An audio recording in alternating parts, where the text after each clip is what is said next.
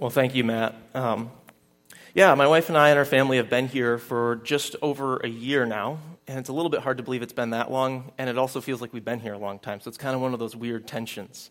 Um, but it's a great privilege that I get to be up here. I'm thankful for Matt and Brendan and the team that they've invited me to share with you some things that um, God's been stirring in my life uh, for actually a few years now, probably 10 years if I really had to break it down. But as I was preparing this week for, for teaching up here, I got to be honest, it was a struggle this week. It was a struggle to really get my head around exactly what it was and where I was going. I, I, I knew the end goal. But getting there was a struggle for me. And I think it's fitting because what we're talking about this morning, the passage we're looking at, is a meal with Jesus in light of mission. How is that an acted mission? And what I've really come to wrestle with in this time is that, that, that mission begins and ends with grace. That experienced grace leads us to enacted grace. And so, if you hear very little else this morning, that's the heart of what I want to say today. We're going to unpack that a little bit. I want to share some stories from Scripture of how people both respond positively to this and maybe some people that live in a way that's contrary to this and how Jesus responds to them. I want to share a story today of, of my own life and this journey into this. But at the end of the day, this is, is the message that I, I feel like God's placed on my heart is that mission begins and it ends with grace. That, that as we experience grace as individuals and as a community, we are then given the ability and the power and the authority in Jesus' name to extend grace and enact grace and live as a people of grace. And then that in itself will lead others to experience God's grace. You know, I was sharing with my wife last night how I was still wrestling with um, exactly how this was going to go. I was just really uh, struggling to get the, the flow down, I would say and she shared with me these words from the Jesus Storybook Bible. And it's kind of cool. We got kids in here today. Um, but this book isn't just for kids. The Storybook Bible has a really uh, cool way of talking about Jesus, talking about his mission, because we're talking about mission today mission from beginning of the Bible to the end. Sometimes we, we like to think of mission and we think mostly of external um, outcome based things. That's the way our world projects success. You know, it's numbers growth or it's, or it's actions committed. But, but the big picture story of the Bible is that, that God made people for relationship. He made people that, that he wanted to have a people of his own that would worship him, that would love him, that would be enjoy relationship with him. He, he, in the very beginning of the scripture, he, he gives them the authority over creation. And he says, Everything I've made is a gift to you, except for one thing he said, There was one thing that I am not giving as gift, and it's this tree of knowledge and good and evil. I don't think we're surprised to find that we didn't obey. It takes all of three chapters for us to get to the point where, where we feel shame as people, where we see our nakedness. We see that, that we aren't right with God anymore because we've taken something that He didn't give as gift. But the rest of the story is, is God's heart to rescue people. God doesn't give up on people when we walk away from Him. And that's what I love about this. It really, the Old Testament in this, in this book, in, in this kid's version of the Bible, talks about Jesus as the rescuer. And that is what He is. That's what we sing about, that He is the rescuer. And so last night, Katie came down from putting our kids to bed, and she said, Well, this is what I read tonight. Maybe it fits with what you're talking about. This is, this is apart from Luke or a lot of the Gospels share these stories of Jesus being baptized and then going out to the desert and experiencing temptation. And then he comes out of the desert and he's ready to launch into ministry, into mission, to really put action to the things of the rescue mission that he's on. I just love the way it says this. It says, Jesus left the desert and he set out the great rescue. He was going to get God's people back. But first, he needed to find some helpers and friends. He had a lot to do. He would need some people to help him. Who would make good helpers, do you think? Clever ones, rich ones, strong, important ones? Some people might think so.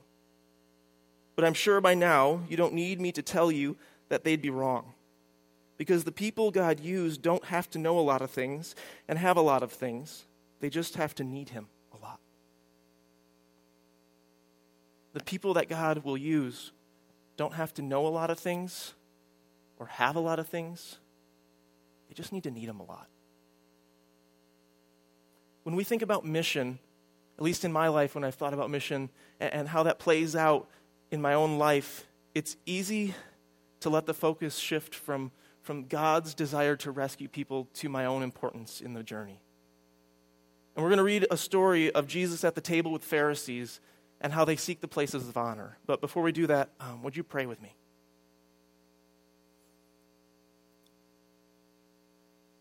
Jesus, we trust that you're in this place now.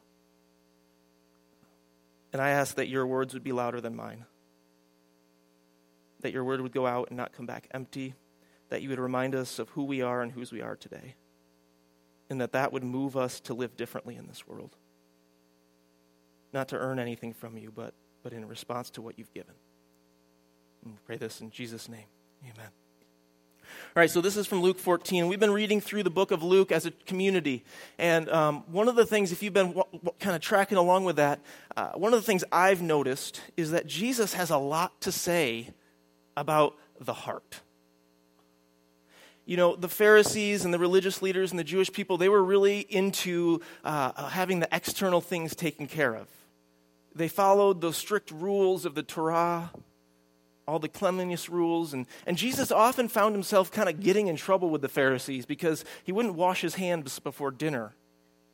Maybe you kids get in trouble with your mom because you don't do that. I don't know. But Jesus, Jesus was about something deeper than washing our hands before dinner. He was interested in, in the transformation of the heart. So one Sabbath, this is Luke 14, when Jesus went to eat at the house of a prominent Pharisee, he was being carefully watched. There in front of him was a man suffering from dropsy. Jesus asked the Pharisees and the experts of the law, Is it lawful to heal on the Sabbath or not? They remained silent. So taking the man, hold of the man, he healed him and sent him away. Then he asked them, If one of you has a son or an ox that falls into a well on the Sabbath day, will you not immediately pull him out? And again they said nothing. When they noticed how the guests picked the places of honor at the table, he told this parable When someone invites you to the wedding feast, do not take the place of honor for a person more distinguished than you may have been invited. If so, the host who invited both of you will come and say to you, Give this man your seat. Then, humiliated, you will have to take the least important place. But when you are invited, take the lowest place, so that when the host comes, he will say to your, you, Friend, move up to a better place. Then you will have to be then you will be honored in the presence of your fellow guests. For everyone who exalts himself will be humbled, and he who humbles himself will be exalted. We're going to stop there for right now. Everyone who exalts himself will be humbled, and everyone who humbles himself will be exalted. As I was reading the chapters before this in Luke, I was kind of struck by the people that, that really experienced um, and encountered Jesus in some powerful ways. And it seemed to me that a lot of them that Jesus kind of gave the spotlight to, that he kind of highlighted, are people of great humility. I think of the Good Samaritan story where there's an injured person, and the priest and the Levite, the ones that would be important in that society, that would have honor in that society, they, they skirt around. But the Samaritan, the one the Jewish people would have least expected to be the hero of the story, is the one that does what God desires and has mercy. I think of the, the Roman centurion. He's a Roman, certainly not the one that should be the hero of the story. But he comes to Jesus and he says, I have servants under me and I have one that's sick. And if you would just say the word, don't even come to my house, I'm not worthy of that. If you say the word, he can be healed because, because I know that when I say to my people that work under me to do something, they'll just do it. And, and without even having Jesus come to his house out of humility, this Roman servant or this Roman centurion acknowledges that Jesus is capable of doing things beyond our imagination, and, and there's healing that takes place. I think of the story of Zacchaeus, where where Jesus is walking in a crowded street and he notices a man that climbed a tree, a man that's a tax collector that would have been considered a traitor to the Jewish people because he had aligned himself with the Romans. And Jesus notices him and invites himself over to Zacchaeus' house, something that no rabbi would think of doing. They wouldn't consider being involved with somebody like Zacchaeus. But the result of his connection with Zacchaeus is that Zacchaeus' heart changes. And that leads Zacchaeus to change the way he lives. See, the Pharisees in the story, they're, they're trying to get to this place of honor at the table. They're buying for this place of honor and kind of jockeying back and forth. They're so concerned about what it looks like on the outside that they forget what is happening on the inside. I think if we're honest, we do the same thing. We care a lot about what the outcomes of our activities might be, and sometimes we get mixed up in why we're even doing them. So, why mission? We've talked about what the mission is. It's, it's God's mission to rescue people, but why mission? We have to ask that question if we're going to really follow Jesus into his mission. Because until we understand that, that Jesus is looking for a people that are ready to humble themselves before Him, until we get to that place where, where we've received grace, I don't know that we can really extend grace. But as we receive grace, as we understand ourselves before God as people in need, then he, he gives us authority and power to call that same thing out in others in people that might be far away. For me, this journey really started 10 years ago. Um, it was the summer of 2008. I had graduated high school, and I took a trip, a missions trip, down to Ecuador. And while we were there, we as a group, there's about 40 of us, um, experienced some pretty profound and amazing movements of the Holy Spirit. Things I hadn't experienced there since before then, and, and some of them I haven't really experienced since. Um, there was some healing, physical healing. There was lives being transformed within our group and lives around us that were being transformed and hearts that were being changed. And it was an amazing experience. But I came home and I came home in this time of transition between high school and college where I was changing a lot of the activities I was in because I was going off to college, and I had questions. More questions than answers at that time. Questions like, why did I experience this there and I don't see it here? Questions like, why, why does God do that in that place? Am I supposed to do all those things here now? I remember one, I think it was an afternoon, I was in my room, and this was before I headed off to college. Um, I remember just sitting there and praying, and prayer is something that takes a lot of work for me. It's not like I naturally just love to sit and pray. I wish I could say I did, but it takes a lot of effort and choice to, to really sit down and, and dwell with Jesus. But I was, I was sitting down in that moment. I remember praying, God, I want to know you not just in my head, but I want to know you in my heart even if it hurts. I tagged that on there. I don't know why I did. I mean, I guess it's a good thing to tag on. But that was the journey that led into the next six to nine months of my life was a, a journey that was very painful because God drew me through a period where I questioned every bit of what I believed. And in that questioning, it led to my own anxiety because I wanted to control all the answers to it. And it led to a place where I was struggling with depression because I didn't know up from down anymore. Because I had grown up knowing about Jesus. And all of a sudden, it didn't make sense. But it was in those deep and hard places that, that I truly feel like I encountered grace. And I came to understand that my identity was not built on the things I did for God, but on the cross that God gave up for me. And I don't know that we can really move towards the mission of Jesus until we move ourselves to that place. Till we move ourselves to the place where we've submitted ourselves to the cross, where we've claimed that Jesus is enough, we talk about grace a lot, but we're so easy, like the Pharisees are, to want the place of honor and to want to feel in control and have that importance in our own faith walk. I'm doing good things for God. I struggled with that. Going off to college, I had these grand ideas about what I was going to bring to that place. And what happened was I was completely humbled. But the beauty is, is there's grace in the story. Because the next parable that Jesus goes on to tell the same audience, the same group of Pharisees, is the parable of the banquet in the kingdom of heaven. And Jesus tells this parable of how there's this master of a house that wants to throw a giant banquet. And he invites these important guests, the people, the people that represent the Jewish people of the day. And his servants go out and say, You know, everything is ready. All has been prepared. Now come to the banquet. And those people that had thought so highly of themselves on the outside were so busy with their life that they didn't even come. And so the master, in his disgust, says, Okay, then you're going to go out in the streets and you're going to invite the poor and the crippled and the lame. You're going to invite the least of these, those that would never expect to get an invitation. And they come.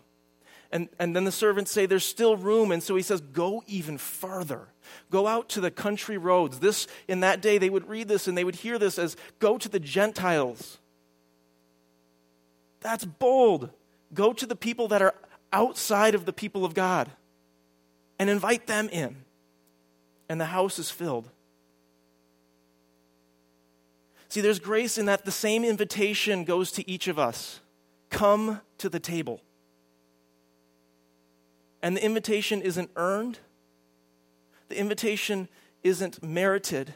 It's grace, it's what we don't deserve. But when we respond to that invitation, can you imagine those people that had been pushed to the outsides their whole life responding to that invitation and maybe like skipping along like my five year old does to the party saying, Hey, I got the invitation. Won't you come along with me? I got the invitation to the banquet. When our heart understands that we need to receive grace first, then we begin to enact grace in our life because there's nothing else we can do. Our culture has taught us that our value is in our performance. It's taught us that the outcomes of what we do is how we should measure how much we're worth. And the kingdom of heaven is backwards. The kingdom of heaven, the kingdom God preaches, the kingdom that Jesus brought here and now is one that says, You're valued because you bear my image. Because through Jesus, I've made you right again with me. Children, that means you have value as members of the kingdom today. Not someday when you have the answers and you grow up. That means older folks, you're not past the point in life where you have something to offer. You haven't completed it yet because it's not about doing enough, it's about responding to the fact that Jesus calls us his children. What joy there is in that. When we realize that, the fear of, of communicating and getting to know people that are different than us fades away because no longer their opinion of us doesn't change our identity. The fear of being looked at as a weirdo or, or, or different goes away because, because we know who we are and that's that we're children of God.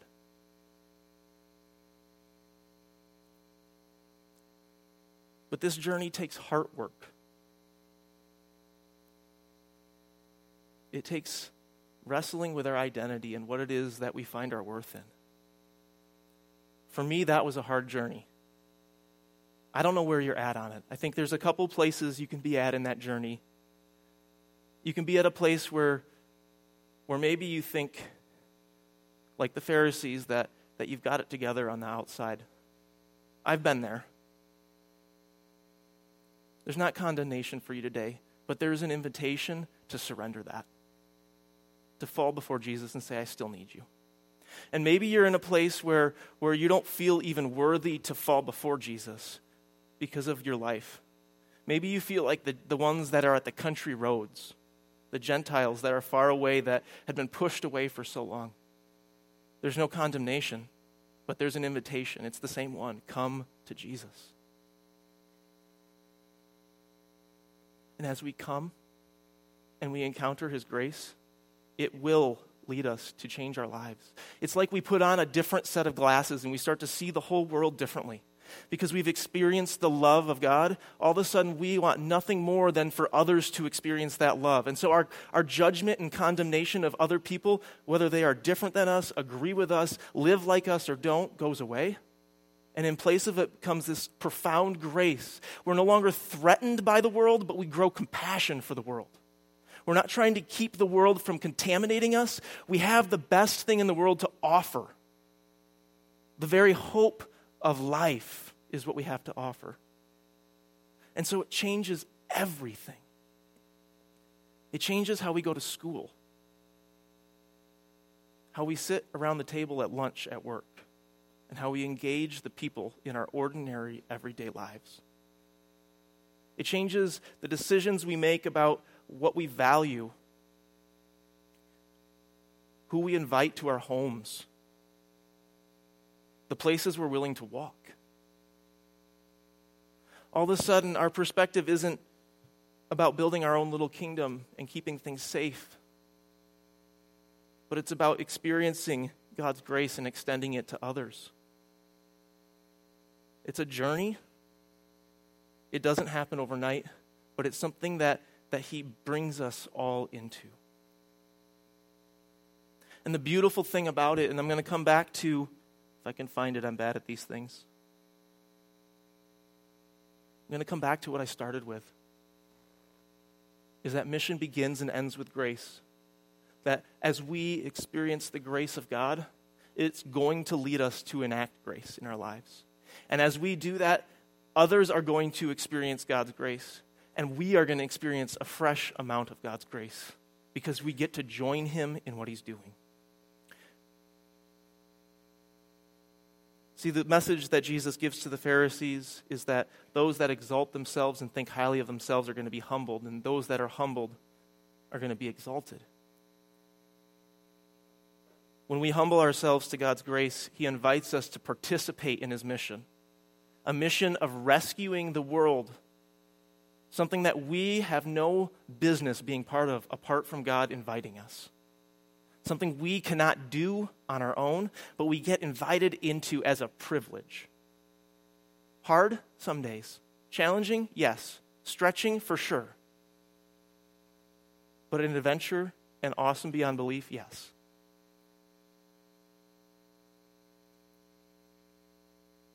All right. I'm going to invite the band back up. I invited you this week um, in the e news, and I don't know who, who might have taken advantage of it, but I, I said to ponder um, Psalm 51.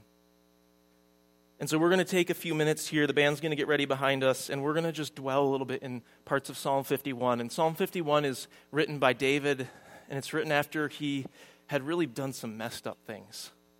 He had really, he had really blown it. And so he, he writes, and, and the journey through the psalm goes from confession and repentance. Confession is, is admitting our fault. Repentance is then the desire to turn from it. Not just staying and wallowing in that I did something wrong, but saying, God, I'm gonna, I'm gonna, I want you to help me go another direction.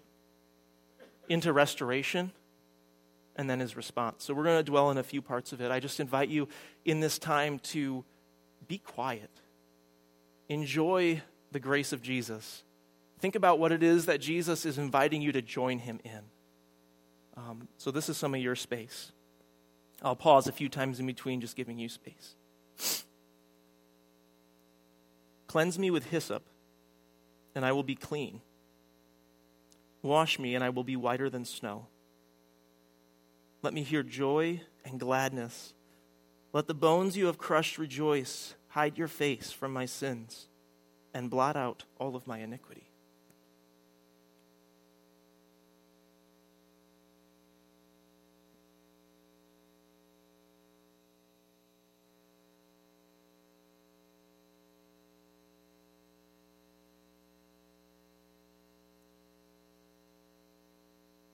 Jesus, we confess that we are people in need of your grace.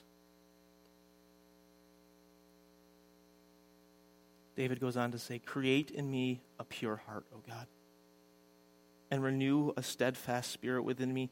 Do not cast me from your presence or take your Holy Spirit from me. Restore to me the joy of your salvation and grant me a willing spirit to sustain us. Jesus, we receive grace from you. May it move our hearts to live differently. What is it you would have for us? How can we do that in our everyday life?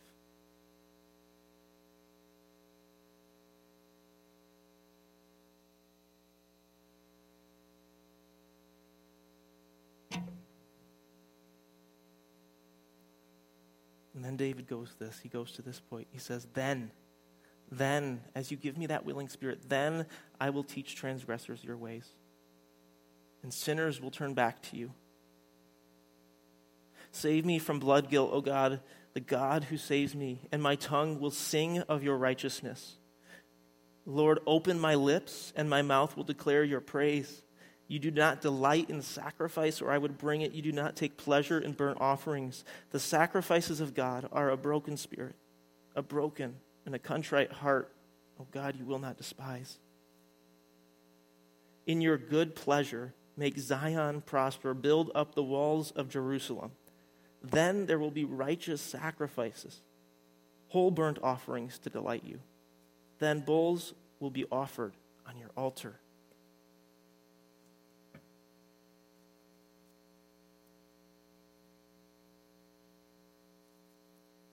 Jesus, may your grace move us to action.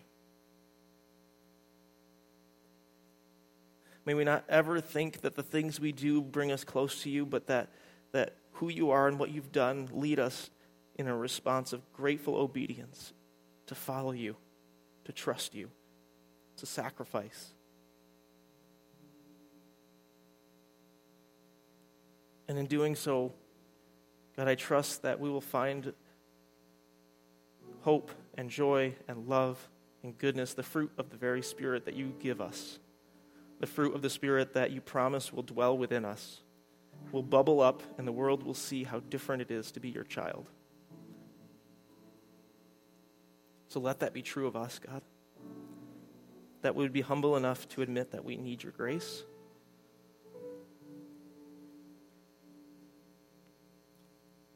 All right, we're going to close with a song here, and this is a song that um, I grew to love at my time at Calvin.